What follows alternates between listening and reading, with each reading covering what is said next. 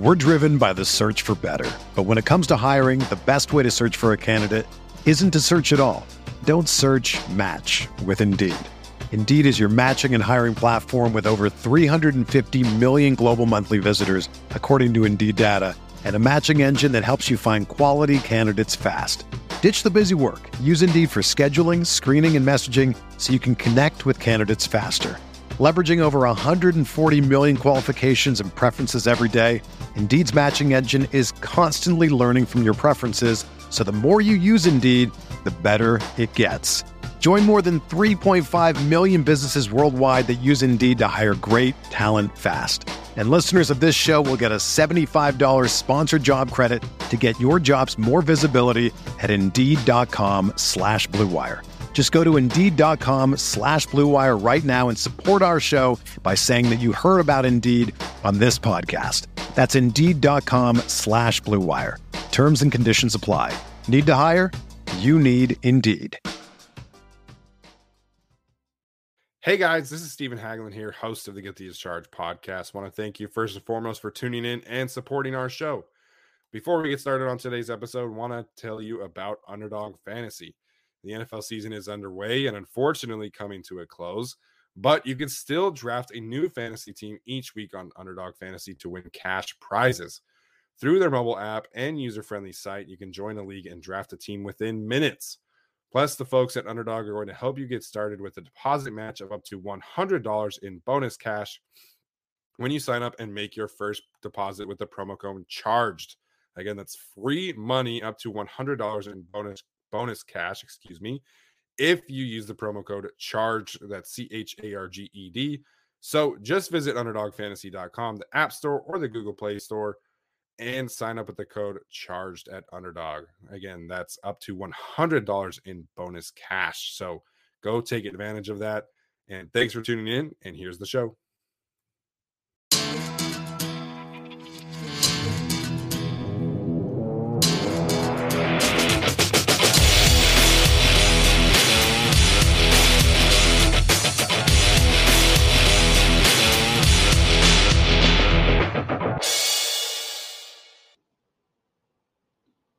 I was muted. Off to a hot start today. Uh, welcome inside Guilty As Charged podcast, everyone. Uh, here to do our Week 15 Q and A. Uh, of course, this is coming after the uh, Chargers game this week because they played on Thursday Night Football. So excited to uh, talk about it with my guys. If you, if anyone comes in here and shares Spider-Man spoilers, you will be instantly blocked. I have seen it, but uh, you know I know Tyler has seen it as well, but not everybody has seen it, so don't share spoilers. That being said, joining me today are my guys Tyler and Arjun. Alex is uh, in the chat, but he is flying back to the states today, so hope Alex is uh, having a safe day of flying. That being said, Arjun, thanks for joining us today, man. How are you doing? Good. Um, back in Cali for the first time since like September uh, or August. Um, so yeah, it's been really fun to just be able to go outside three layers of uh, you know, pretty solid down here in California. There we go. Excited that uh, Arjuna has made it home back safe as well. So uh, Tyler is here as well. Tyler, how you doing, man? I'm doing well. Arjun, welcome back. I think it's about 40 degrees here, but that's still probably 40 degrees better than what it was in Michigan. Um, so it's a really good start to you know holiday vacation, I guess. Yeah, no Spider-Man spoilers. I have seen it. Although I was surprised that Uncle Ben was Mephisto the whole time. well done. Well done. Um, you know, according to uh, Joe Buck, it was really cold in Southern California this week. So. Oh, jeez. I wanted to beat the shit out of him for saying that. What a stupid comment. The dumbest thing yeah. he could have said at that point. Unbelievable. Yeah. It was uh, a, a bad game for broadcasting purposes for sure. Jeez. Um, so I, I know you know ne- the the three of us together have not talked much about you know the fourth down uh, conversation, which of course uh, was all over the Twitter sphere uh, on Thursday night, Friday afternoon. I think it's still going on, uh, especially after that video of Brandon Staley that the Chargers put up, where he you know he was defending his uh, his stance and the decisions that he made. So we'll talk about that. We'll talk about some of uh, Tyler and Arjun's takeaways from the game, and then we'll we'll take some questions. So uh, excited for this one. That being said, Tyler, we'll start with you. Um, you know, you can talk about the coaching decisions if you want, but what are kind of your uh, big picture takeaways from uh, the Thursday night football game? The okay, so outside of those decisions, which I do want to get into, uh, my biggest takeaway is that the Chargers can absolutely take it to this team for the next five, ten years. You know, obviously the, the Chiefs can change, move their roster around, whatever. But I, I have zero worries about this team, and I want this this Chiefs team again full health. Now, hopefully, the Chargers are at full health and no COVID issues. But these Chiefs, this Chiefs team is pretty beatable, and the notion that their defense won them the day, they played, they got beaten ninety percent of the time. Like the Chargers were absolutely taking it to the Chiefs on offense. The Chiefs just made some really good plays when it counted, but for the most part, the Chargers had their way with that team, and you know we're two drop touchdowns away from calling it a you know a forty-two to whatever win because I mean they had their way despite and, and congratulations honestly to Trey Pipkins, Storm Norton, and that offensive line and Corey Linsley for being the worst graded player along that offensive line, which you know I'm sure Steven will know more about that than I do. but um, I mean, congratulations on everyone who showed up on offense. I want this Chiefs team again. That's my biggest takeaway is this Chiefs team is definitely beatable. You know, I'm sure Mahomes can put up more points in the future, sure, but I think this Chiefs team is very beatable even with Chris Jones, and I want to see them again in the playoffs. Yeah, you know, there was a lot of talk about the Chiefs defense leading into the matchup and you know, even during the game, you know, a- after the first couple series, it was like, wow, this Chiefs defense has played so well. And it's like, are they really though? Because the Chargers are doing whatever they want, you know, mm-hmm. in terms of getting yards and they're getting into, you know, the low red zone on every single drive, it felt like. So I thought that the narrative surrounding the Chiefs defense during the game, both on the broadcast and during and on Twitter, uh, by the national media was kind of outrageous. And uh, obviously, losing Chris Jones hurts, right? But you know, the way that the Chargers offensive line dominated that game, you know, that is something that I think the Chargers that all of us here, you know, Chargers fans should be looking forward to in the future because this offensive line playing without Rashawn Slater playing with two backups on the right side, went out and completely dominated a division rival defensive line. So, um, you know, I said on Thursday that was kind of my big picture. Um, they only allowed six total pressures, zero sacks, zero quarterback hits, which is just insane. We all heading into this matchup without Rashawn Slater that there would be zero sacks, zero quarterback hits on Justin Herbert allowed by the offensive line. All of us would take that. I think all of us would probably assume that the Chargers would have won. But the offensive line was a, a real bright spot for me. Uh, Arjun, what's kind of your big picture takeaway from this game? Yeah, I mean, I'm I'm sure we're gonna talk about the fourth down stuff, and you know, my video next week is pretty much just gonna be revolved around that. But I mean, I, I think Tyler said it best. Like we can hang with this team. Like, you know, if, we're being real, like even the PFF guy talked to, like who people say hate the Chargers. They said the Chargers should have won that game. It's just, you know, unfortunate things happened in in key situations where yeah. you know you can't like you just can't make those mistakes. Um, but but really, like to me, I just think from this game we learned that we we have a head coach and quarterback who theoretically should be with us for the next however long Justin Herbert's going to play. I mean, I think Brandon Staley is an amazing coach. I think he made all the right decisions. Now, the one aspect which I'm gonna I'm gonna give him some slack for because he's a first year head coach. He's only been a coordinator for one year, so even as a coordinator, you get some say over like your roster personnel. But man, like his his decision to bring in Trey Marshall and Eric Banks and like his guys have just not not worked out. And like I hate to say it, but like I feel like Trey Marshall and, and Campbell really lost us that game. They just picked on Campbell, put him in those situations where they would have Hill going underneath, Kelce going um, on a deep corner or you know flip flop, and Campbell just wasn't able to read that. You know, there were a lot. I felt like there were a lot of communication errors, and when they tried to play man without Derwin, I mean, Trey Marshall and Travis Kelce just a travesty at this point, right? No pun intended. So I I was happy with the way the offense played until they got to the red zone. Um, but yeah, I mean, Brandon Staley and Justin Herbert are the real deal. And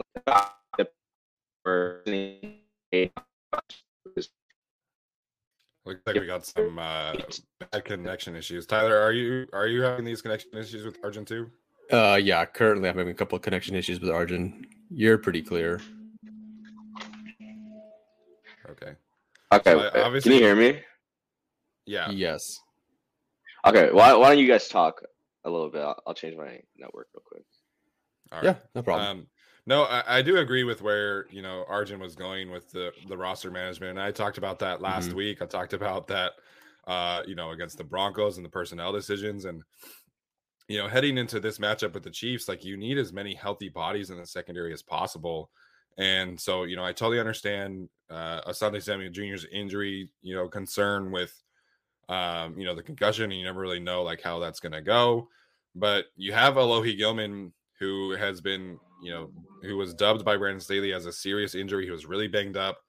He should have been placed on IR, like flat out, and they should have been able to bring in another body, and they didn't. And so, you know, everybody, you know, on Twitter is like, uh, you know, I, I laughed at Bucky Brooks saying like, "Oh, the Chiefs have adjusted to," or wait, no, that was Louis Riddick. Louis Riddick saying that the Chiefs have adjust, adjusted to the two high schemes, and it's like, no, no, no, no. You're playing a team that lost Derwin James in the middle of the game, that only has two other healthy safeties, one of which is a practice squad talent, and you lose. You don't have Asante Samuel Jr., who's the team's top corner. The guy who replaced him was not on the field in the fourth quarter or overtime. And so you have another practice squad corner uh, going up against Tyreek Hill and Mecole Hardman. And as Alex is pointing out, like Michael Davis was chilling on Byron Pringle the whole game. So I said this yesterday. My biggest and really only criticism of Brandon Staley's decision making the last few weeks has been his roster management. And then in this game, you have to put Michael Davis on Travis Kelce or Tyreek Hill As soon as you lose Derwin James, that should have been the move. And instead, he was hanging out on Byron Pringle until really overtime. And then by that point, you know, the game was lost. So uh, you can criticize Brandon Staley for the fourth downs, and we can get into that right now. But for me, the biggest criticism of Staley was how he used Michael Davis uh, and didn't really make any adjustments with Michael Davis until the overtime period. Yeah, I believe last time was a you know a combo of Campbell and Davis. Although they had Samuel Jr., they had Gilman, so you could do a little bit more. Arjun, do you know how the responsibilities were broken down with covering Kelce? I don't. I didn't ask you to prep for that, so I don't know if you have it in front of you. Um, I I do not. I mean, based on like When I- what we. Sorry. when I looked at on Pro Football Focus on the coverage stats, it was uh, uh, Drew Tranquill had a few receptions against him on Kelce. Um, it was Trey Marshall. It was, you know, it was kind of the other players. Sorry to interrupt you, Arjun. No. Um. I, I guess one thing I could do. Let me just. I can check the, like the breakdown of the coverages. Like Chargers, they did play like a majority of cover one, so forty three. So they played thirty one snaps out of seventy one in cover one. Um. You know, eight snaps in cover four, 12 in cover six. So they were trying to mix up their coverages, but nothing really seemed to work as well when Derwin James went out.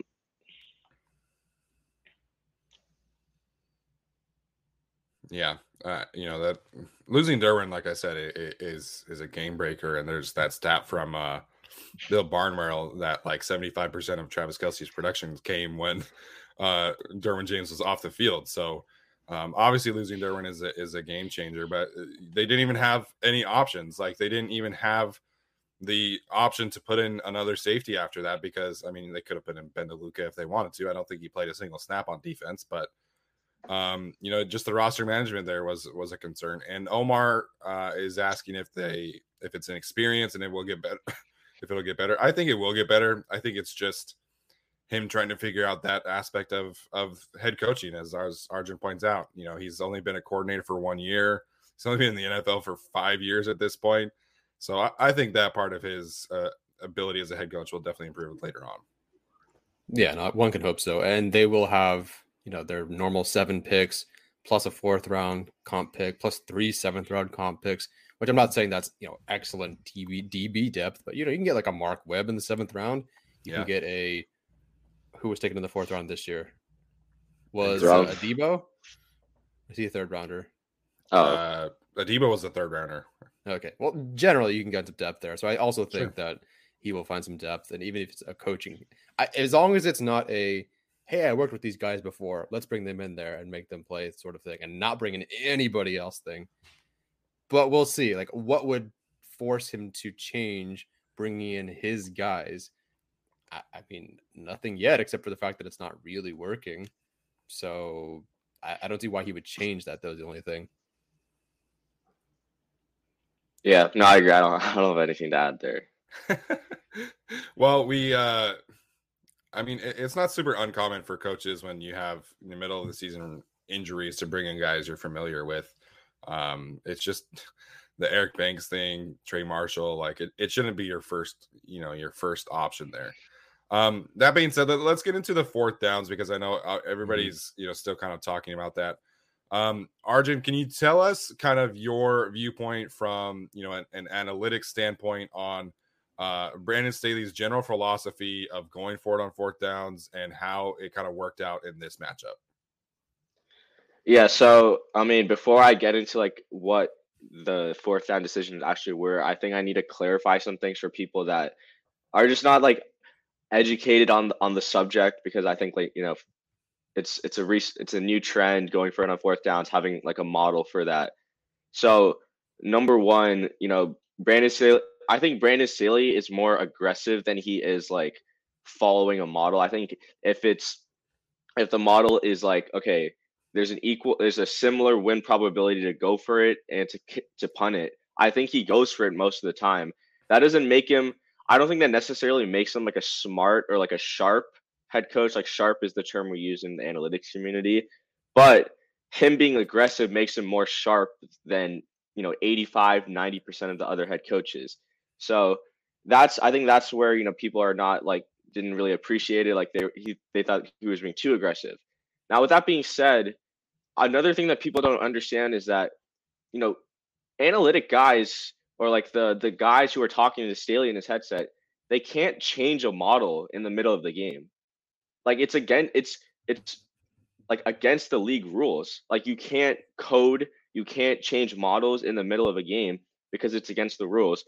So these guys, the analytics guys, the department, they're creating these models before like the whole week. That's what their job is: create these models, talk with Staley, and they'll have they'll just have like a piece of paper, and they'll have like for each down and distance at each yard line, this is the this is the go rate, right? If they were to change the model, like I'm I, like I'm sure a lot of the you know community outside of analytics doesn't code, so you know like they're training this model on years of data so the the amount of time it's going to take to create a new model is more than 15 minutes, which is what halftime is. So you're not even going to get to change the model to where you can use it. So whatever Staley had coming into the game is what he's going going to use. So I'm sure that the model, especially against the Chiefs, is going to say to be more aggressive than it is going to be to be against any other team. I can't say why it's against the rules, because I don't know. But like that's just that's just what the rule is. You can't code during a game, and even if you can, I don't know how effective is going to be because drives you got 40 seconds in between plays. Now, with all of that being said, I 100% support you know everything Brandon Staley did. Every single public model you can take ESPN, Ben Baldwin's model, uh, New York Times, you know PFF. Um, what else is uh, Next Gen Stats? Football Outsiders, every single model had every decision being correct for Brandon Staley. Now, you know, I, would love to hear your guys' thoughts on some of them, but I mean, I, I just I couldn't find a fault in what Brandon Staley did because when it comes down to it, all Brandon Staley did was try to make a one possession game a two possession game. Every single chance he had to kick a field goal, the first drive, that would have gone from zero to three points. At halftime, which is the big controversial controversial one, he would have gone from four to seven. That's still a one. That's a one possession to one possession. And then the fourth and two, it's a one point game to a four point game. So like you're not moving the needle as much as going from a one possession game to a two possession game. So I'm just confused on like you're play that's that's an Anthony Lynn play style. You're playing not to lose. You're taking the easy points, but as we all know, you have to score points to beat the Chiefs and I'm sorry for making this so long, but I mean, at the end of the day, like, like you know, Brandon Staley has repeatedly stated he wants to be aggressive, and if you can't trust Justin Herbert to get two yards against one of the worst, like a below average defense, missing its best player, then you know either you as a fan don't have faith in Justin Herbert, or you just don't trust this offense for some reason, which has been putting up points th- like repeatedly throughout the season. I'm I'm sorry for making that so long. No, that's great. Go for as long as you need to. I guess one thing I want clarified. So they can't like they are barred from coding and adjusting during the game, or they just can't because there's no way to run through that much math and coding during a game. Yeah, I, I don't I don't think they can. I mean, like I don't know how you. I don't I don't. I'm pretty sure you can't code, and even if you can, hmm. like you're not going to be able to get the data loaded in and do mm-hmm. whatever you want with it while the game is going on. Plus, you know, I don't even think they have Wi-Fi in the booths or whatever. Right? it so is like, bad Wi-Fi at SoFi. It's yeah, terrible. or it's like awful. everywhere. So that you know, that's you know, people were like, you know, criticizing me on Twitter, like arguing with me, like, you know, this Chargers should have realized they were not converting on fourth downs and changed their way of thinking. Well, their way of thinking is combining this model that they made before the game with, mm-hmm. you know, where they are in the field and like how Staley's feeling about the game. The Chargers were winning the whole game. Of course, their offense is moving the ball down the field. It's not like they were going for it at the 40 yard line. They were going for it inside the goal line, which means they drove all the way down there. Mm-hmm. I don't mm-hmm. know. It was it was a heat. I replied to a lot of tweets on Thursday and Friday, so I have, I do have a lot to say about this. No, absolutely. I um you know, I think the thing that some people are missing in terms of, you know, taking the points is like this is this is what Brandon Staley has done, you know, consistently throughout, you know, um, every time that they get in the low red area, if he has a sh- fourth and short, he's going for it, you know, and, you know, you could talk about the bad process or whatever if you want. I think it was a sound process. I said this on Thursday night with Alex, especially, you know, what nobody really wants to talk about here is that, you know, the Chargers were two for five on, on fourth down. But if it wasn't for a freak accident with Donald Parham, they would have been three for five and they would have started the game up 7 0. So, you know, it's it's a sound process. It was poor execution, you know, here and there. Um, but I have no issues with the way that Brandon Staley called this game. You know, I, I think at the end of the day, you have to score touchdowns against the Chiefs. And I know that, you know, some people feel like the Chiefs offense isn't the same Chiefs offense. And I totally get that. But I agree with Daniel Jeremiah when he was saying that you never know with this kind of offense, with this kind of skill talent, when they are going to have an avalanche of points or if they're going to have an avalanche of points. And then after, like, you know, after the third quarter, you don't have Derwin James, you don't have Asante Samuel Jr., you have all these injuries in the secondary. And so I don't know if that influenced Staley's decision making on fourth downs, but I think you have to be aggressive and you have to try to build a multiple touchdown lead against the Chiefs as soon as you can. So I have no issues with it. Um, you know, you I have an issue with the play call that they had on the fourth and two in the second half, you know, going to Jared Cook in that instance. Um, but I'm okay with what they called with Donald Parham. I'm okay with what they called before the half because Keenan Allen was wide open in the end zone. If, if uh, Dirty Dan Sorensen doesn't, you know, bat that pass down, we're probably having a different conversation too. So um, I have no issues with the decision making. I do have an issue with the play call in the second half going to Jared Cook because, frankly, he's not a player that I want to be see being used in those situations anymore. Um, but I think it was a sound process by Brandon Staley, and again, you know, I was totally okay with the decisions that he made. Yeah, no, I completely agree. And uh, the other side of you know, uh, take analytics out of it. People were questioning whether Staley understood like the human element of the game and everything going on, yeah. and he was just like blind to analytics. Like, oh, it says this, so I'll do it which is funny because a couple of weeks ago he didn't go for it against the Vikings. So it's not like he's always going for it. It's not like he's right. never punted. And Daniel Jeremiah pointed out, he said, yeah, they were conservative in that game and they lost. But, you know, Staley understood these calls above, like with the analytics, but also above it too, and all the way through. So, you know, I, I was trying to think of the human element of this, and I wanted to start kind of macro and work micro here. So, like, big picture, and, eh, and Staley is, is has referenced the history of the team and you know what this team's about and the Chiefs' history and everything.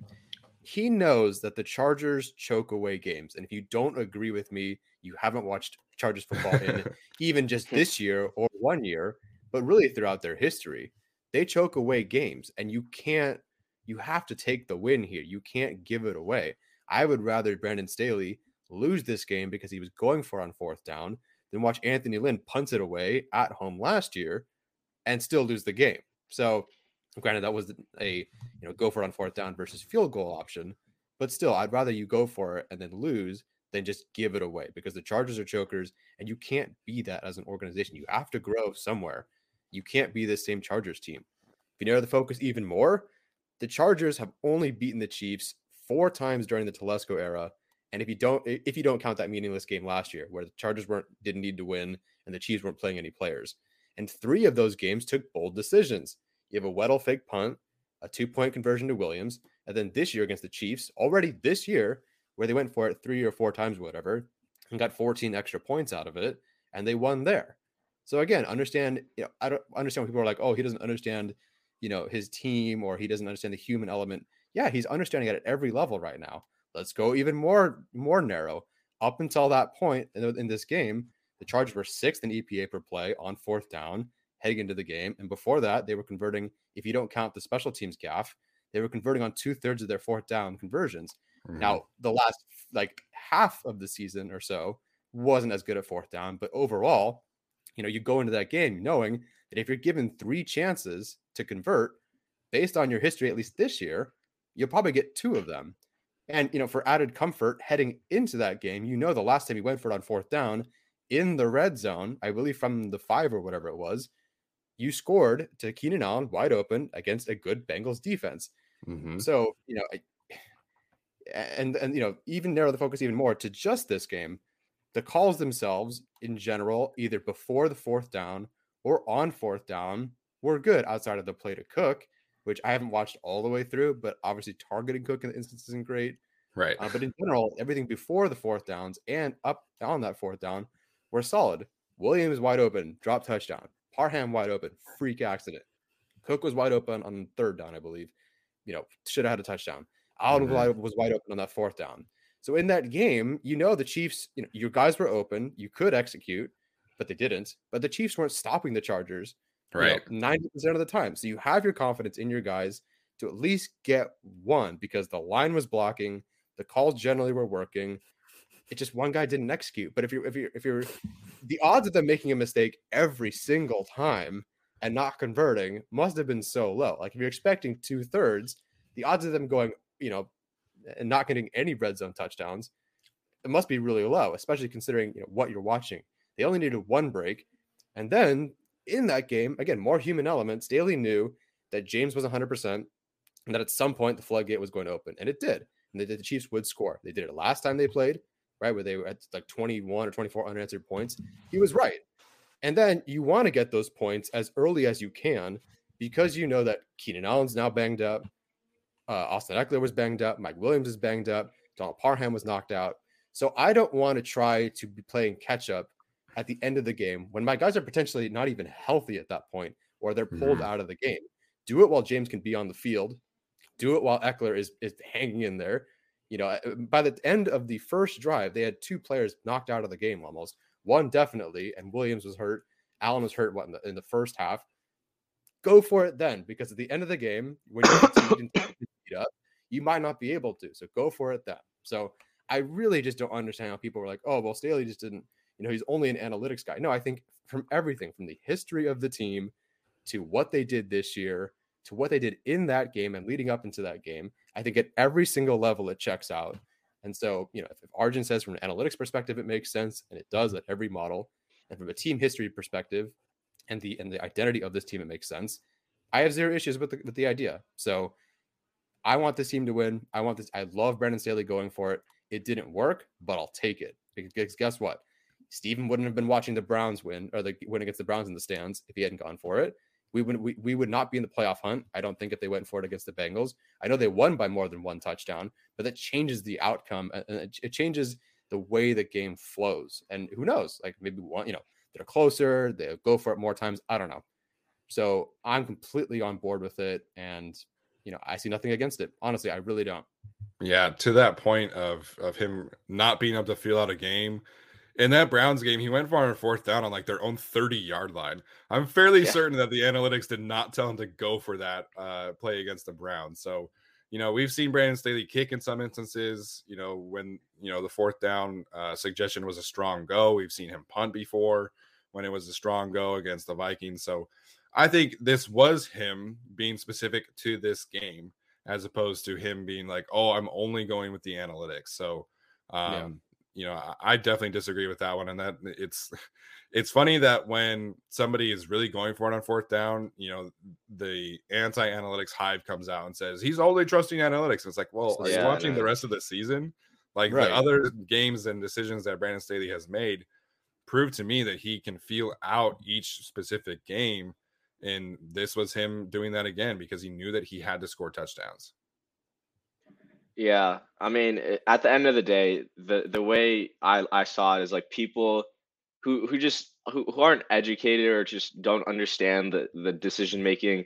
They'll only they'll like the decision if it works. They'll hate it if it fails. It, it's pretty much like that's what it is. If they kicked the field goal and we lost, like the analytics community would have been like, "This is where Brandon Staley lost the game." Yeah. And I mean, if I'm being if I'm being honest, like I think I forget who it was. I think it was Jeff Schwartz. He was like, "The Chargers are eight and six instead of nine and five because of not taking the points. Well, the Chargers are eight and six instead of six and eight because they didn't take the points or they yeah. were aggressive against the Browns.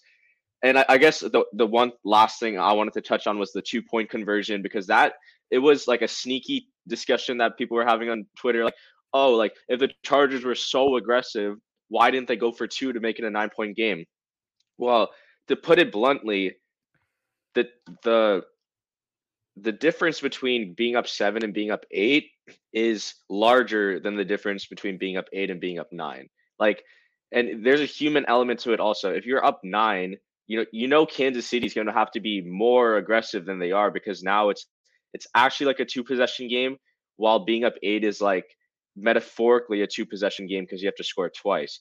So if you're up nine, you're going to force the Chiefs to throw against Trey Marshall and I'm pretty sure Tevaughn Campbell were out at, was out at that time. Yeah. So they're going to score quick, most likely, and then they're to if they score again, they're going to be winning. While if they score versus down eight, we have a chance to you know kind of kill the clock and do whatever we need to do. And you know you're forcing you're still forcing them to score twice, which you know in this instance they did, but you know the the analytics and the win probability stuff it doesn't see a huge difference from being up eight versus nine but there is a big difference from being up seven versus being up eight. And there is a human element to it also in terms of you know the way andy reid's going to call his plays so i didn't see any issue with that either. So in turn if we look at the big picture i had no complaints with how brandon staley called the game in terms of decision making on fourth downs and two point conversions. It's just the execution and you know some iffy play calling um, here and there where was what you know led to the Chargers' downfall at the end of the day. We're driven by the search for better, but when it comes to hiring, the best way to search for a candidate isn't to search at all. Don't search. Match with Indeed. Indeed is your matching and hiring platform with over 350 million global monthly visitors, according to Indeed data, and a matching engine that helps you find quality candidates fast. Ditch the busy work. Use Indeed for scheduling, screening, and messaging so you can connect with candidates faster. Leveraging over 140 million qualifications and preferences every day, Indeed's matching engine is constantly learning from your preferences, so the more you use Indeed, the better it gets. Join more than 3.5 million businesses worldwide that use Indeed to hire great talent fast. And listeners of this show will get a $75 sponsored job credit to get your jobs more visibility at Indeed.com slash BlueWire. Just go to Indeed.com slash BlueWire right now and support our show by saying that you heard about Indeed on this podcast. That's Indeed.com slash BlueWire. Terms and conditions apply. Need to hire? You need Indeed. Yeah, as Todd points out, you never know how the game does unfold. If they take the field goals, if they miss the yeah, if they miss the two point conversion, then you're still up seven. So uh, you know, it, it's funny, right? You like you take the points to get the PAT to put it up eight, but you don't take the points, yeah, eh, you know, on fourth down. So um, just as funny there. Um, all right, so we'll open it up for questions now, as we always do. Uh, the super chat feature is enabled, so uh, if you want to ensure that your question gets answered, please use that. Uh, otherwise, if you have questions about you know the playoff push, about uh, anything else related to the Chargers, if you want to know about Spider Man or Marvel or whatever the case, Lord of the Rings, that Tyler. No spoilers. No spoilers, of course, but uh, send those questions in now, and we will uh, get to them. I have a question then. So I understand going in. So after everything we've said, and after everything that I said, understand the history of the team, yada yada. Now, out of that game, now that they're past that game, they were not doing great on fourth down heading into it, and now they failed on ten of their last seventeen.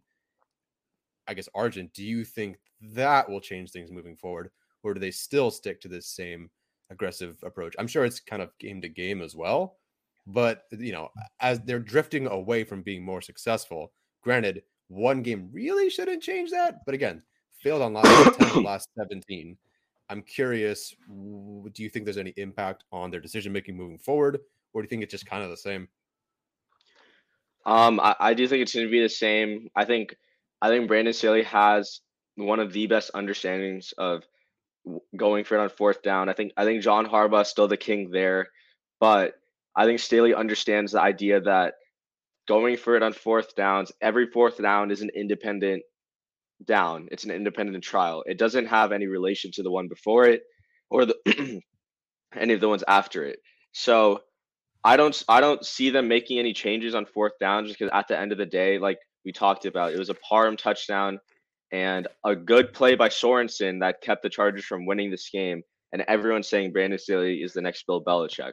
But because Daniel Sorensen had, you know, one of the most, you know, important plays of the Chiefs season and he batted down a pass and Donald Parham hit his head on the ground, we're now talking about whether the Chargers should be less aggressive when that and you know, if you look in the past, being aggressive on fourth down is what gave them two wins. So I can't see them making any changes. You know, maybe they they let up a little bit against the Texans on like more of a toss up situation where like punting is kind of equal to going for it because you know your defense should have a field day versus the Texans. But when it comes to the playoffs, I mean, I would expect this team to be even more aggressive than they were in the regular season yeah. because now it's it's you know all or nothing. Yeah, yeah no, I think it's a good point. Interesting point and uh, observation. Look, we flipped the tables. I'm not coughing as much today. It's Arjun's turn to cough, apparently. So I've uh, passed the cough through the YouTube channel to somebody else. So uh, sorry about that, Arjun. um, interesting point here by Thomas, though. Um, and, and, this was uh, something that I think you know people point to mm-hmm. about uh, Aaron Rodgers in, in some mm-hmm. aspect. you know, the aggressive decisions are making deposits for later in the season slash the playoffs. You could also push that to uh, future seasons. I don't think I've ever seen Herbert do a hard count on fourth down yet. If mm-hmm. they really need it, it might work now. So they've done a hard count a couple of times when it's like that dummy, we're gonna go for this, yeah. not really, we're gonna punt kind of thing. But this is an interesting one because uh, you know I look back at you know Aaron Rodgers' early career, and you know they were an aggressive fourth down team too, and so I do kind of I definitely see what Thomas is saying here in terms of a hard count, paying attention, you know, down the road. Uh, Herbert definitely needs to work on this, though. You know, his hard count isn't uh, as great as you know the Holmes, the Rodgers, who have granted obviously uh, a lot more reps. But uh, this was an interesting point by Thomas. Yeah, I think the only time I've seen them get a team to jump without the you know the defense just flat out running off sides or whatever is against the Raiders, and that was just before the the the quarter was expiring. Otherwise, I don't hmm. recall mm. anything. I, I wish they would though, because if you're going to believe any team's going to go for it on fourth down and they're actually going to snap the ball, it's the Chargers. And, and a couple yeah. of times they haven't gone for it. They'll do that whole, you know, fake yada yada thing that Rivers and the Chargers would always do. And that was kind of frustrating. But yeah, I would love to see them incorporate that because most of, I mean, I think every fourth down conversion in this game was what fourth and two or less. It wasn't like yeah. a fourth and nine against the Chiefs where it really doesn't matter. You know, I would love to see them incorporate that more. I think they could, but yeah, that's not not really happening right now, and I feel like that's an easy fix. But does it just come down to the fact that Herbert's just not a loud person? Is that just kind of like like is he you know maybe he's doing it no one can hear him? I don't know. He's not a quiet person. like he can be loud. It's just, you know, he's not exactly. He doesn't have that, you know, voice Yeah. inflection or whatever. I know Corey Linsley has done stuff where he, he like turns the ball sometimes and like he doesn't get called. I, I don't think that that's a penalty on him. Uh, but he has like drawn, I think, one or two off offside or like neutral zone infractions on that. So you know, I was hoping Lindsley would help Herbert with some of that hard count stuff and like you know what Yeah. Aaron Rodgers did. But it's you know still year year one in the partnership, still putting up points. If if if the worst thing that the offense is doing is not drawing people offside, I mean, I'll I'll take that over you know having a bad offense year one. Yeah, absolutely. So I, I, I- that was an interesting point by Thomas for sure. Um, a couple people asking about Donald Parham. So um, yesterday he posted on Instagram that he was better, that he was uh, resting up at the hospital. It seems like he has been uh, discharged. So uh, you know those are obviously good things, right? It, it seems like he's trending in a more positive direction. Uh, that being said, I, I personally would be pretty surprised if we see him play this year. Um, you know, Tyler pointed out, you know, the phrasing uh, or the use of the phrase "I'll be come back better than ever." Um, that's generally associated with like season-ending kind of stuff, and you know that would make sense to me given how uh, that concussion and, and the brain injury really kind of panned out. You saw the arm tremors that were happening when he was on the stretcher. Um, you know, he was knocked out cold for a good 15 seconds. So I'd be pretty surprised if Donald Parham played the rest of the season. Um, but it's obviously good news that he's doing better. He's able to move. Uh, you know, you saw they you saw them uh, wiggling his fingers, moving his legs around on the field that the broadcast was showing. So all good signs for uh, Donald Parham uh, over the last 24 hours. But I, like I Mhm. said, I would be surprised if he played again this year. Yeah, that was one of the worst injuries I can remember. Another scary one being, I think it was Julio Ladai getting up from the game against the Broncos and like having like like a full body like movement walk. That was an Yeah. awful one too.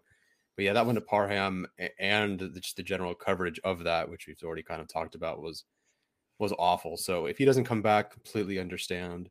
You know, I hope it doesn't end his career in any way. Right. Um, but I totally understand why he wouldn't come back. Thankfully, they do have you know Tre' McKitty, Stephen Anderson, uh, Jared Cook. I guess I, I I'm curious if they bring up Kampmoyer at that point, or if they just roll with Right. neighbors and somebody else.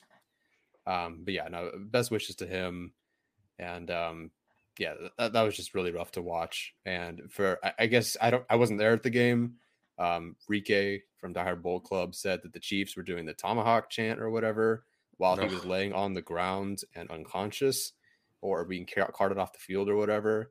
Um, I don't know what it is about opposing fans this year, but I believe when it was the Cowboys and Murray got hurt, they were cheering. I believe the Vikings did it as well. I forget who got hurt in that game. Um, just awful from the opposing fans, and people need to do better because that's that's disgusting. Yeah, I mean, I, I hope Broncos fans aren't like that when I go in the second, and obviously, I don't, hope- I don't hope any, I don't hope any injuries occur. But yeah, that that's uh, that's not very nice. You know that that's a real NFL player who like you know potentially could have, you know, ended his career on that play. Yeah. Um, interesting question here from uh, Dustin Bradshaw. I know somebody asked about the special teams. Uh, in the specific game, we really only saw the one kick return from Andre Roberts and the one punt. So, not a ton of special teams from either side in that one. So, obviously, I think you you say that that game was a, a, a good th- good thing for the Chargers. But um, overall, what do you guys make of Ty Long this year? I know a lot of people have criticized how long he takes to get the ball off. I would be lying if I said I had like a huge understanding of what makes an effective punter or not, other Yeah. than hey, this guy can kick the ball really far and really high. Um, so Arjun, what do you make of uh Ty Long this year? And I think he's a, is he a free agent after this year? I believe so. He, yeah, he might be. So what do you make Um, um, Ty Long and Yeah, I mean, like it's it's hard it's hard to fault him for anything. Like I think that punt block unit is so bad, but you know they're playing a lot of young guys. But I mean, like to me, at the end of the day, he he just hasn't been good. And even some of the punts, like I haven't seen anything like amazing. I don't think the, the Gunners have helped him statistic wise, like the the actual like mm-hmm. net yards. You know, there's there's a really fun Twitter account called Puntalytics, and you know they do analytics on punters. awesome. Weirdly enough, Thomas Morstead, like when he got cut from the Jets, he actually like reposted one of their graphs. So you know they have some traction from NFL NFL punters. But for what it's worth, Ty Long shows up last in you know EPA generated from punts. Um, you know it's it's just not a great thing that he's that he has going right now. Um, and I I don't know. I would give him like a four on on a scale just because like I've watched like guys like AJ Cole and like Corey Bojorquez, you know, who absolutely like you know launch punts into the stratosphere, and I haven't seen that from you know Ty Long. And I do I do agree that like his windup is kind of long, and that kind of puts some more strain on on the pass block or the punt blocking unit, which is already very leaky. Wait, there we go. Jeez, oh my gosh. Um, look, as far as the windup or whatever, what makes a good punter, I, again, I don't really know. People criticize him for it, so I, I believe it. Obviously, there are issues with punt protection and him not getting off fast enough. So there's probably something there. I, I guess for me, I don't usually ever see him at a point where he can flip the field or pin a team at a certain spot. Maybe he does it at the same rate as everybody else. But to me, if you think of like the Chargers history and like um like Matt Scifres and, and how he would pin, like he almost single handedly beat the Raiders because he was pinning them several times at the one or the two Yeah. or whatever.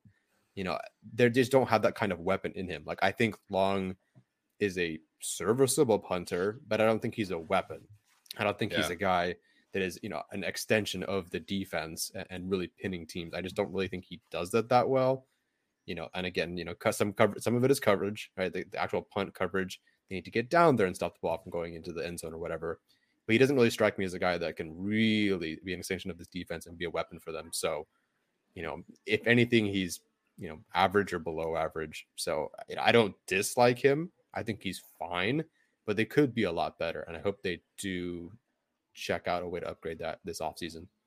Yeah, absolutely. I felt like that. Uh, they had the one guy in for competition, which lasted like a week. it wasn't even like a legitimate competition. Um, I, I agree with what Tyler said. I, I think that Ty Long is fine. I think he's you know average. Um, I also definitely agree that the punt block team is not doing him any favors in, in terms of like elevating his play, uh, making him look a little better. But he's definitely not a weapon. He's definitely not a, an above average to high end punter. Um, so I know a lot of people who are from San Diego that are Chargers fans want them to draft the the punter from uh, San Diego State. I'm not about drafting specialists ever. Uh, I think you can you know sign a veteran punter or sign an undrafted free agent punter. Um, but definitely bring in some competition next year if you want to give Ty Long like a one year contract to to see kind of where that ends up next year. Then I'm totally cool with that. Overall, though, I am. I don't know what it's been the last few weeks, but I'm generally excited about how the special teams is sort of kind of figuring it out. I didn't realize that the Packers are now the worst team in special teams DVOA. I just, I never would have guessed. I didn't know the special teams is all that bad. Chargers are 31st now, but Andre Roberts, like that's a priority re-sign next year to me. I think Hopkins potentially is one. I know it's not a huge sample size, but only two missed extra points, only one missed field goal, only 13 field goals attempted, and the only miss was uh, was outside of 50. So that's not great. But if you have a guy who can hang around like 85%, just keep him. Just keep him. That's fine. We can take that, especially because this team is going to go for it apparently on fourth down, uh, more than you know intended. Yeah. Funny, I, I I didn't see all the I didn't see there were a bunch of comments about the uh, Matt Araiza punter from San Diego State. So um, that was funny. For the Um, record, sh- I am totally drafting a punter if I can. Not in the fifth round like Drew Kaser, but I mean, listen, Kaser was a fifth round pick. I I'm didn't know or, a that. six, or a sixth round pick, but he was definitely a draft pick. Is either fifth or sixth. They had a comp pick, I believe, and it was was either him though. and then Watt or Watt then him. Yeah, that, that's a whole that's a whole other history of the team thing. But I'll do, listen. I'm the guy who drafted Justin Tucker first um, in our fantasy draft, so that's kind of my philosophy on kickers: is get a good one. Wait, what? Well, in our fantasy league, I drafted Justin Justin Tucker. Oh, you were the believe I- first one to draft a kicker. I'm pretty positive. I, I can't imagine anyone's drafted before Tucker. So yeah, I go for it early. You could have Wow. just waited and drafted Matt Gay in the last round, and you would Well, have been just listen, fine. not all of us have this insider knowledge about who Matt Gay is and how good he is and his favorite, you know, box of cereal and stuff like you do. shout out to my guy Matt Gay. Um, also want to give a shout out to Todd Miller, uh, long supporter of the show. Gave us a, a nice uh, little super chat here. Happy holidays. GAC Crew kills it with the best bolts content. Keep up the good work. Uh, we do our best. Thank you so much for all of you guys who support the show, and obviously we hope everyone has a happy holidays. Uh, I am officially on Christmas break. I am so relieved to have a little vacation from work. Uh, so I hope anyone else that works in the education industry is also having a uh, wonderful Christmas break. I am currently on bachelor's degree break because I finished my last assignment yesterday, Oh, um, and I'm I have a graduation date and everything. So uh, I'm done. I'm done. I did it. making moves. Let's go. All right, let's of get paper. some of these. it is expensive, very, very expensive pieces of paper going around in this group today. Um, all right, let's uh let's get some other questions in here. Uh, for what it's worth, Craig did confirm that they uh were doing the tomahawk chant. I know that they also tried to do the the whole home of the Chiefs thing that they always do, uh, which is also uh, another irritating thing that Chiefs fans do. But you know, it is what it is. the Chiefs were the ones who booed the Texans and Chiefs. Was it them locking arms together? Um, bef- after some, I forget what event it was, and yeah, yeah, that's, at the that's at neat. the anthem, yeah. yeah, that's neat, Chiefs fans. It's like it's like again, people are like, oh, I don't want to go to the Raiders games because they fight and whatever. And yeah, that's true. That should that happens, but I'd rather not go to a game with the Chiefs fans or Patriots fans because some fans just they're these young bandwagon fans. They don't act like they've been there before, and they don't have this you know maturity to them. Like, oh yeah, our team's so good, and it's all this new energy, and it, it just I hate it. And the fact that they were doing that is that's disgusting. I I can't believe that they would watch someone on the ground unconscious or shaking or carried off in a stretcher and start a chant. That's just I don't that's beyond my understanding of how a human should work. Yeah, I totally agree. Um, all right, again, ask us some questions. I know that there was where was that one about Justin Herbert?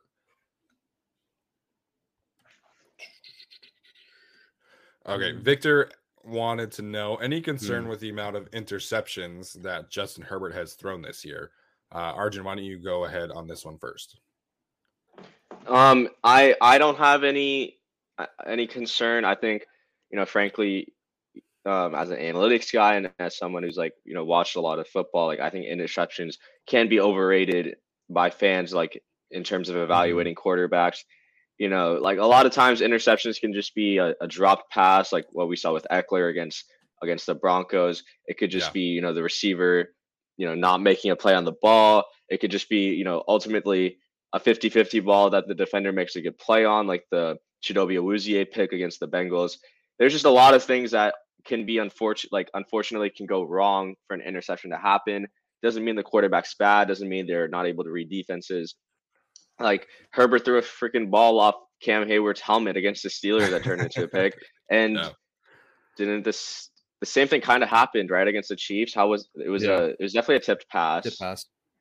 Yeah, and like it, it's so weird. Herbert's six six, and he has like one of the highest number of batted passes in the league. It's, it's absurd, but like, yeah, I mean, I'm not too worried about the interceptions. I I do think like it it, it doesn't really it doesn't measure aggressiveness at all, but it does mean you know Herbert could have been unlucky in a lot of situations. I think that's something I'm trying to look into in the offseason, like you know Mhm. how many interceptions are you know a case of drops and all that. But that that's a that's another thing I'll look into for PFF. I'm sure later in the season. Yeah, no, I, I have no worries about his interceptions. His, you know, turnover worthy play rate, I'm sure, is very low compared to a lot of it's certainly Yeah. lower than Joe Burrow's. Um, but there's like four interceptions that were his fault, really, like bad decisions. Otherwise, it was, you know, Allen gets undercut in a route against the, the Cowboys, and then And fell Allen falls in the end zone against the Cowboys. Against Baltimore, goes off of Cook's hands and in- intercepted. Um, and against the Patriots, off of Ekeler's hands, intercepted. And then Cook and Herbert have the miscommunication. That's a pick six. Um, Minnesota, that was on him. Pittsburgh, tip pass off of Hayward. Denver, off of Ekeler's hands. One was on him.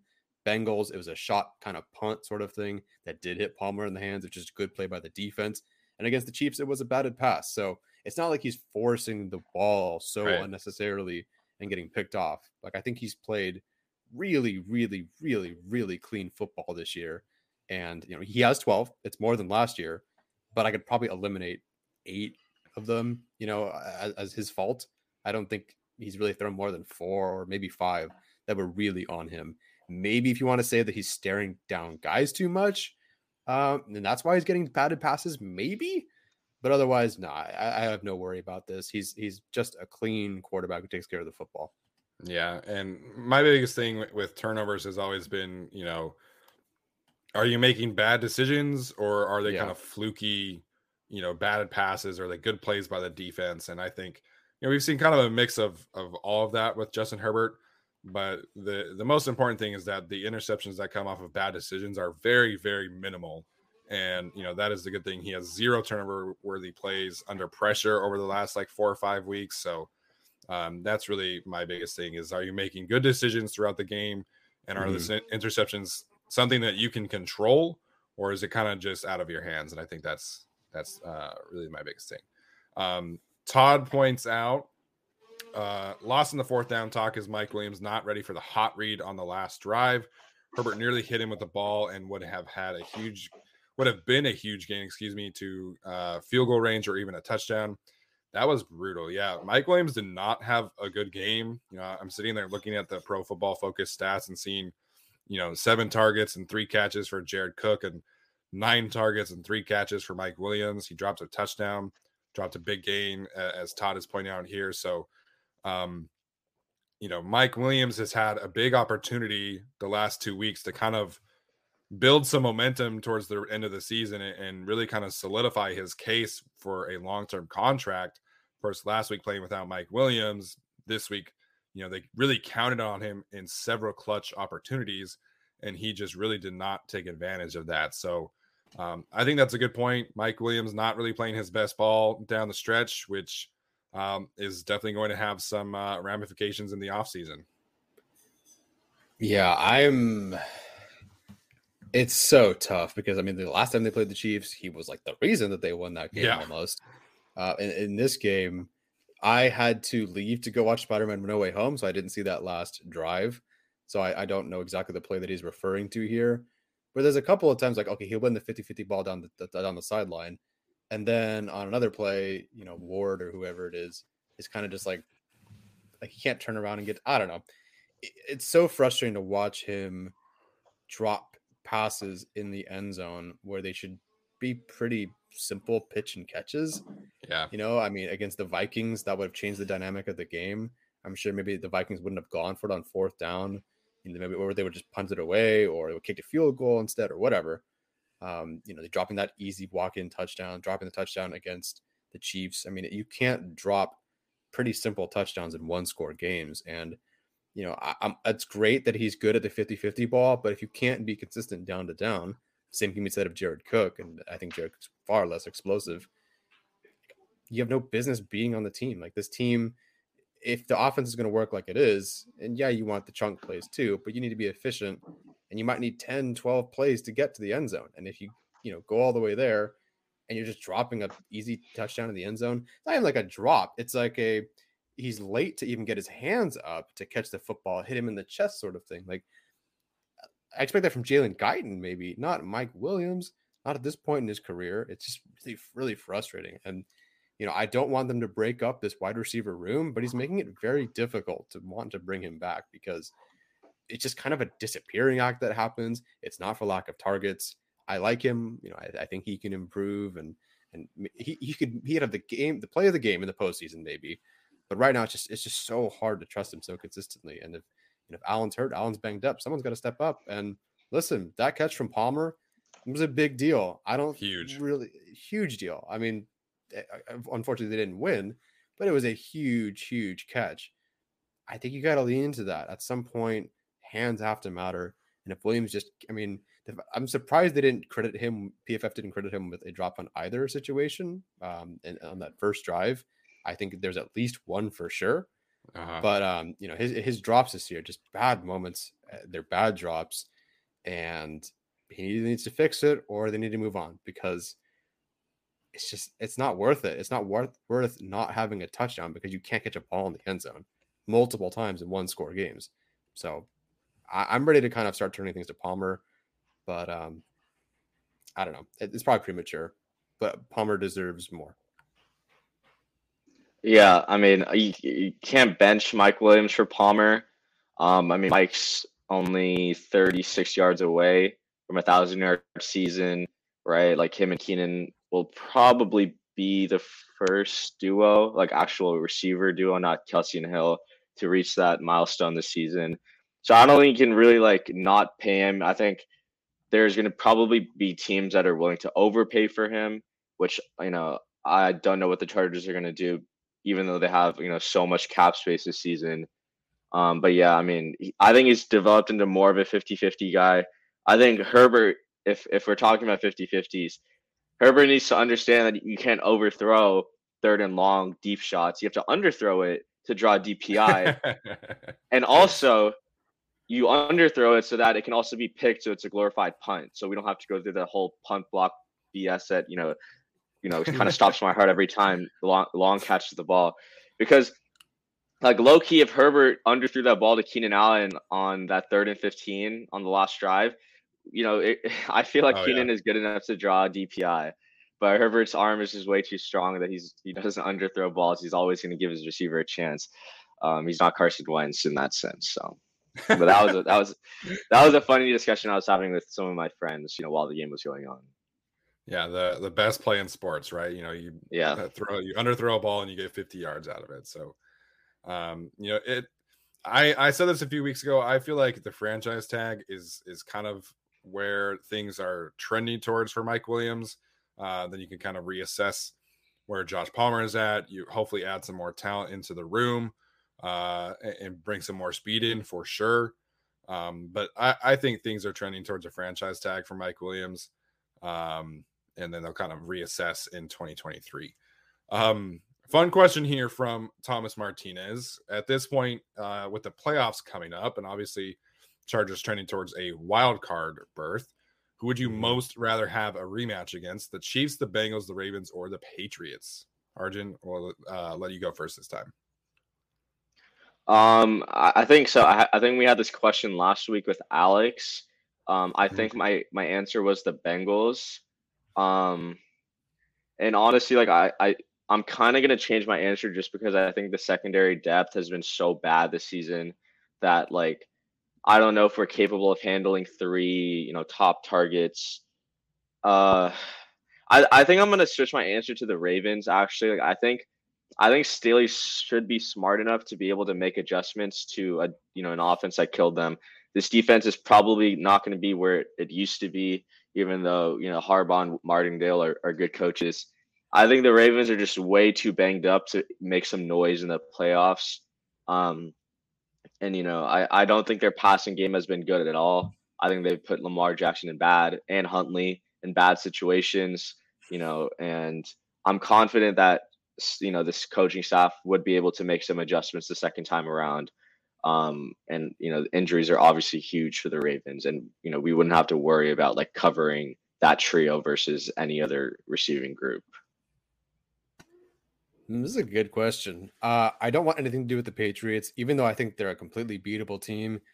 Just Chargers and Patriots is Chargers and Broncos. It's almost the same thing to me. Just it just does not work. I don't know why. It doesn't work out. So not them. Uh, Ravens would probably have the weakest team by the time this you know, rolls around. They might not even have a quarterback at the rate he's going. So I mean, sorry to Tyler Huntley, uh, Stephen, my bad. But you know, okay.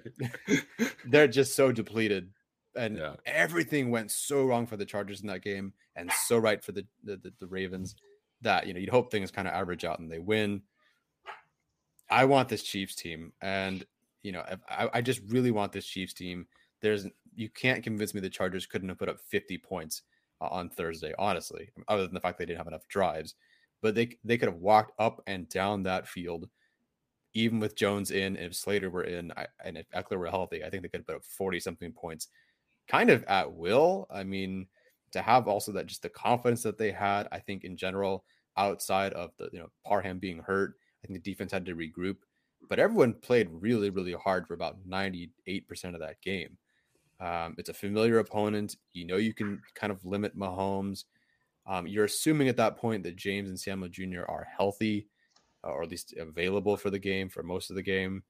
And like I wouldn't mind going to Kansas City. Like I just the Chargers have something where they kind of can go to Kansas City and win.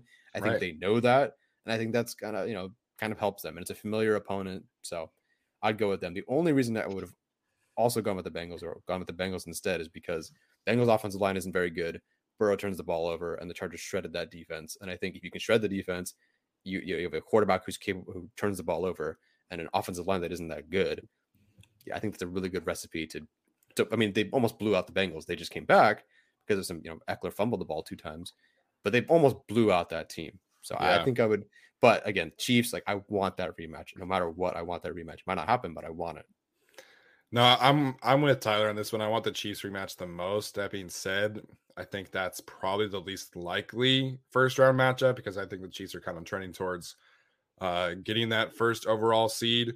Um, if you would have asked me this question a month ago, I would have said the Ravens to avenge the the terrible loss, but they are so banged up at this point. Uh, I know that technically Lamar Jackson has a short term injury and has a chance to play tomorrow um but they're just they're not even close to healthy and and and so i think they're lower on the list. I, uh if you could tell me that the, we'd play the patriots at home sure i would take that rematch. I'm not playing at foxborough unless i absolutely have to so um that would be like my least preferred matchup of the playoffs of the possible playoff scenarios is going to foxborough uh so please don't make that happen. Um so yeah, I think it's Chiefs for me, and then probably the Bengals, and then Ravens, Patriots. Cool. Um, some a couple people have been asking, what do, what are the odds we win out? What do you think the record is the rest of the way? They have. I, I mean, yeah, yeah. I, I think it's. I think we go three now. I think you know it's like it's one of those things where, I like Raiders are such a tough team because like they always have this like stretch where they just play like ass and then but like this they they could just turn like I don't know. I feel like they could just turn it on at any time. You know, they're they haven't had D wall. They haven't, you know, the offensive line has been Mm. awful. But you know, we're going to Las Vegas, you know, they're that's a tough atmosphere to play in. You know, it's gonna be a hot like a division games are always more important. Um and then you know, Broncos obviously like that. I don't know what that game's gonna be like. Uh, but you know, if we got to take care of the Texans. Hopefully, you know, you got to win, got to cover, and then I'll feel a little more confident about you know going two and the rest of the way. Uh, but but Broncos is probably the toughest test just because they're also in the playoff race and they have something to play for.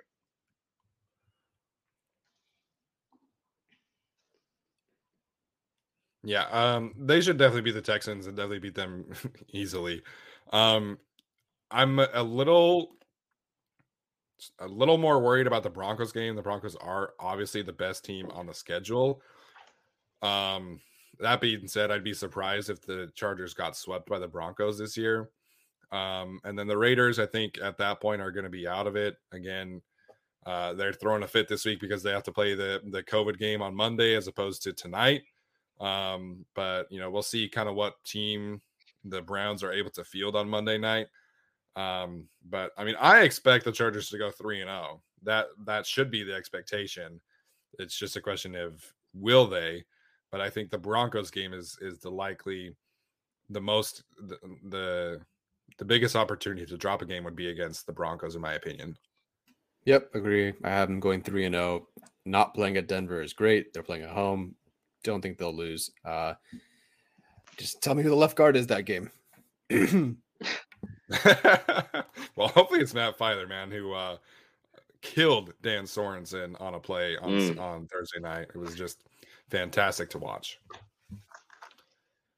Um, Dustin asked who has the green dot when Derwin is out. It's been Kyzir White. Uh, Kyzir Yeah. White called plays against the Giants, um, and he called plays on uh, Thursday night after Derwin went down. So there was even a point where they like took the green dot off of Derwin's helmet and put it on Kyzir's helmet when even in the first quarter when Derwin was uh, rotating. So I'm, I'm pretty sure that Kyzir was calling plays from the get go on Thursday night. Uh, and obviously it feels like he's, you know, done a good job. And uh, someone asked earlier, you know, who the highest priority free agents are on this specific team. Uh, for me, it's Kyzir White number one. Uh, and I don't really think it's all that close because I think he's playing at such a high level. He's such a good fit for this team and this roster. Um, and so Kyzir White is is my top uh, personal free agent on this team for next year for the offseason. Outside of Derwin James. Well, Derwin's not Oh, yeah. technically a free agent. Yeah, sure. yeah, yeah. They got. I mean, they got Extend- money to. extending, extending Derwin is priority number one for the whole offseason. Yeah. Yeah, Wait, 18, 19, 20, 21. Oh, shit. Never mind. My bad. yeah, because he's he's on the fifth Math. year option for next year. Okay. Yeah, sorry. I like I, like I, like I said, I graduated, but I'm a bio major, so I didn't do the math on that one. My bad. Good at science, not at math. Yeah. Um, a couple people asking about Asante. Um, he tweeted after like all the warm-ups and and the inactives list came out, obviously the like the heartbroken emoji. So it seems like he was kind of expecting to play. I feel like if this were a game being played tomorrow, he probably does play. Mhm. And so I would expect Asante Samuel Jr. back next week. You know, this uh, little mini bye here gives him another 10 days to get ready. So I would expect Asante back next week. Yeah, no, I, I would hope so. I mean, they have a mini bye, and then they basically have a bye, and then it's the Broncos. yeah. So get, get him some good, uh, easy reps against like Nico Collins next week and uh, Davis Mills or in the Texans passing attack. Um, so I, I think you know, obviously, Arjun, you wrote an article about Derwin for PFF earlier this year, and you know, obviously, he's kind of, I would say, exceeded expectations for this season. If we're being completely honest, I think he, you know, has really established himself as the best safety in the league, um, when healthy, of course. So, what kind of contract do you think we are uh, looking at for Derwin James in the offseason? Yeah, I mean, I think uh, I, it's. I think he's going to reset the market when he does get an extension. The only, the the, the thing is like, Telesco has generally waited until the fifth year of, of his first round picks uh contract to extend a player. So we saw that with Bosa, um, you know, where it looked like he was going to hold out last year, and then he extended him like right before the season started. Um, I don't know what he's going to do with Derwin if if they let Derwin play out his contract, which I really hope he doesn't. And I, I Yeah. genuinely think that the Chargers have have not been smart in staying ahead of the market.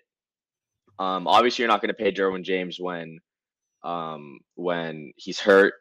I wouldn't have supported that, but I don't like. I just don't know what they value him as. Obviously, you know, we think he's the best safety in the game because he pro- he definitely is with all the things that he can do and people he can cover. Um, I I personally see him as getting like like it's tough. I think so. Jamal's making like 16 or 17, right? 17 and a half, I think. So, yeah, so Derwin's getting at 17 and a least half, yeah. 18. Yeah, he's going to get at least 18, probably around 18 and a half, 19. Um, I and you know Derwin's contract, uh, his his uh, agent David Mulugeta from Athletes First represents, you know, pretty much the top athletes at at the position. Negotiated the Kevin. Byard, yeah, Kevin Byard's deal, which reset the market. Budda Baker, I'm pretty sure reset the market right? Like it, it Derwin's going to reset the market at some, some point. It's just a question of how much because you also have guys, Marcus Williams, Jessie Bates, who've been healthy, who put up years of of good play for their respective teams. So the thing is, Chargers, if Chargers make the move first to sign Derwin before Williams and Bates sign their deal, they could get him for 18, 18 and a half. But once Williams and Bates sign a deal for more than Adams, the Chargers are going to have to pay Derwin like a little more than what a safety should be getting, which is not what you want, even though he's Hey, worth the money. Do you guys know where Marcus Williams went to school by chance? Is it Utah? Utes. Yeah. Go Utes. just had to just had to point that out. Um, Okay. you know, the the safety market is is really interesting because you have uh, Jamal Adams 17 and a half, Harrison Smith at 16, which I think he's worth it. Justin Simmons at 15.25. Uh, his extension came just this past year, right? Like this past Yeah. offseason. hmm Um, Budda Baker at 14.75, Eddie Jackson 14.6, Ty, uh, Kevin Byard 14.1, Tyrann Mathieu 14, Landon Collins 14, Devin McCourty 11.5, and uh, John Johnson rounds out the top 10 at 11.25. So I don't. I, I love Marcus Williams. Obviously, you know Utah guy. I'd be pretty surprised if he resets the market, um, especially Mhm. with the Saints given their situation financially.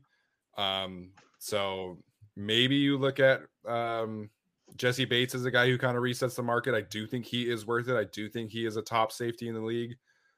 Um, but I definitely agree. You know, the sooner the extension comes, the better. Um, but that being said, if they end up paying Derwin James 20 million a year, like I'm okay with that. I think he's worth it. And you know, the cap continues to go up and up and up, and uh, it's confirmed at 208 million next year. So I'm okay paying Derwin James 20 million a year if that's what it takes, and I think he's worth it. Yeah, no, I really don't care. I mean, I, I would I would more nickel and dime with Mike Williams if I had to, but screw it. Yeah. Derwin James, I don't care. I, I really don't care what they pay him, and it won't be anything egregious. Like, it won't be some crazy overpay. So, yeah, pay him whatever he wants, and uh, we'll enjoy the you know his time with the team. Yeah, absolutely. So we'll wrap up a couple things here. Uh, Thomas, damn Seahawks paying over overpaying for a small linebacker, pretty much. Um, a couple people asking about Brian Bulaga. Uh, I've received tons of questions on Twitter about Brian Bulaga. I have said from the beginning I do not expect him to be back this year. If he is, fantastic. You know, obviously that helps with the uh, depth situation on the offensive line, but I do not expect him back. He was at the practice facility I think two weeks ago. Uh, so that's there's really no update. I, I don't think he plays the rest of the season. Yeah, and let's not let's not jump into this Trey Pipkins bandwagon because he had a, a good game. We saw this with Storm Norton. First good start against Washington. You know, Chiefs pass rush is pretty solid. I'll give them that. Washington's pass rush at the time was really good. And then we saw what Storm Norton became, allowed the fourth most pressures of any tackle heading into this game. So let's not overreact and say Trey Pipkins was like this. You know, he had a good game, but let's not act like he should be our starting right tackle. Like he's still a, he's still a swing tackle at his, you know, that's what his value is. So make su- let's make sure that we don't, you know, jump on this train that shouldn't be leaving the station. No, that's that's the best case scenario for Trey Pipkins. um, obviously, you know, I, I'm going to sit down and watch the film here in a little bit, actually. Um, so we'll see really how Trey Pipkins played. The fact that he only gave up three pressures, it's great. Um, you know, for whatever reason, he plays well against the Chiefs and like not good against anybody else. Um, but you know, I'm I have a feeling that I'm to go watch this film and see that they did a lot of scheme things to help him and Storm Norton out, and that's okay. You know, Trey Pipkins did his job. I was impressed with what he did uh, as a run blocker during the game more than anything else. Um, but they needed a good game from Trey Pipkins, and they got one. Of course, I, I, like I said, I'm sure the scheme and the game plan really kind of helped facilitate that things. Uh, and, and same thing goes for Storm Norton. I mean, he allowed zero pressures against Melvin Ingram and, and Frank Clark. That's fantastic. Uh, or wait, it was one pressure. Excuse me. Wait, yeah, one pressure. Um, so you know, a lot of that's going to be scheme, but they played well. They deserve credit for it. Uh, I'm still adding multiple tackles next year because I think you know you really need to kind of upgrade from Brian Bulaga and upgrade a swing tackle position if you can. Um, but that's just me. Yeah, no, congratulations to him. We were all kind of worried, and I think it was Arjun in the chat was like over under one and a half drives or Pipkins gives up a sack. And Yeah. like- and uh, we, I think we took the over. and We were right, but uh, yeah, no, good for him. I'm curious to see how that game worked out. Um, but yes, I, I'm not on the bandwagon for Pipkins after one game. We've seen it, like Arjun said, go bad already this year Yeah. with Norton, and then we just also kind of have already seen Pipkins play tackle. I hope uh, if he if he's developed somehow since the preseason, awesome, great. But he also gave up nine pressures, three sacks, three penalties in the preseason, and I couldn't tell you who he was facing. So, you know, Yeah. good for him for one game though. Like that does give me some comfort moving forward if the situation pops up. Yeah, there was a point in the preseason where the Chargers had basically the third string offensive line in, and Trey Pipkins was still the worst one on the offensive line. So, um, played very well on Thursday night. Team did what they had to do. He did what he had to do. Uh, but I'm excited to go watch this film, and I can't believe that I'm saying that. You know, I'm excited to go see how Trey Pipkins did on film. So, um, this was absolutely the best case scenario for him. Mm-hmm. Hopefully, he continues right because this right now is one of the worst picks of Tom Telesco's tenure. Um, and if he does become a valuable swing tackle, then I think that kind of pivots. So obviously, rooting for that to happen. Um, all right, this has uh, been a great Q and A. Thank you guys so much for tuning in here. Uh, Arjun, Tyler, thank you for joining me, uh, and we will see you guys next time. I think because of Christmas coming up next week, we'll probably go live on Wednesday because Friday is Christmas Eve. I know that, um, but we'll let you guys know for sure. Um, enjoy the Sunday relaxation. We get football on Monday and Tuesday as well this week, so hopefully you guys have some fun. And uh, Tyler Arjun, we'll see you guys later. Everyone is talking about magnesium. It's all you hear about. But why? What do we know about magnesium? Well, magnesium is the number one mineral that 75% of Americans are deficient in. If you are a woman over 35, magnesium will help you rediscover balance, energy, and vitality. Magnesium supports more than 300 enzymatic reactions in your body, including those involved in hormonal balance. From functional medicine doctors to mental well being and female hormone experts, we all know that magnesium is the one mineral to improve all aspects of well being and health. But which one? Magnesium Breakthrough from Bioptimizers, the trusted choice recommended by leading experts with seven best absorbed forms of magnesium to ensure your body receives the support it needs for overall well being. Go to bioptimizers.com slash balance today and use code BALANCE10 for 10% off. Support your journey to wellness at B-I-O-P-T-I-M-I-Z-E-R-S dot com forward slash balance. Magnesium Breakthrough from Bioptimizers, your foundation to optimal health and vitality.